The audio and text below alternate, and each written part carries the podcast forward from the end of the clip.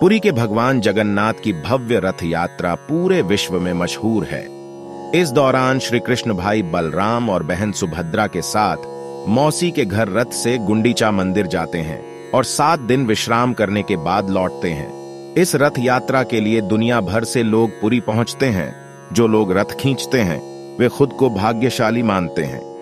इस मंदिर के आश्चर्यों में शुमार है कि इसकी रसोई में चूल्हे पर एक के ऊपर एक 7 बर्तन रखे जाते हैं, लेकिन भोजन पहले सबसे दूर और ऊपर वाले बर्तन में पकता है।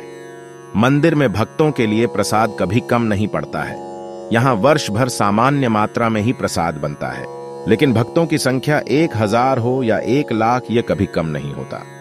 मंदिर का कपाट बंद होते ही बचा प्रसाद खत्म हो जाता है।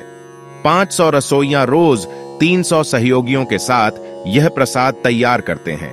4,00,000 वर्ग फुट के दायरे में बने इस मंदिर के शिखर पर चक्र ध्वज लगे हैं, जिनका विशेष महत्व है। अष्टधातु से बने चक्र को नील चक्र भी कहते हैं।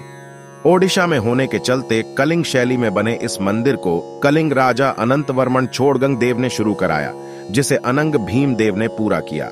गौड़ीय वैष्णव संप्रदाय संस्थापक श्री चैतन्य महाप्रभु भगवान जगन्नाथपुरी में कई साल रहे थे। इस वजह से मंदिर का गौड़ीय वैष्णव संप्रदाय में महत्व है। मंदिर के शीर्ष पर लगा ध्वज हमेशा हवा के विपरीत लहराता है।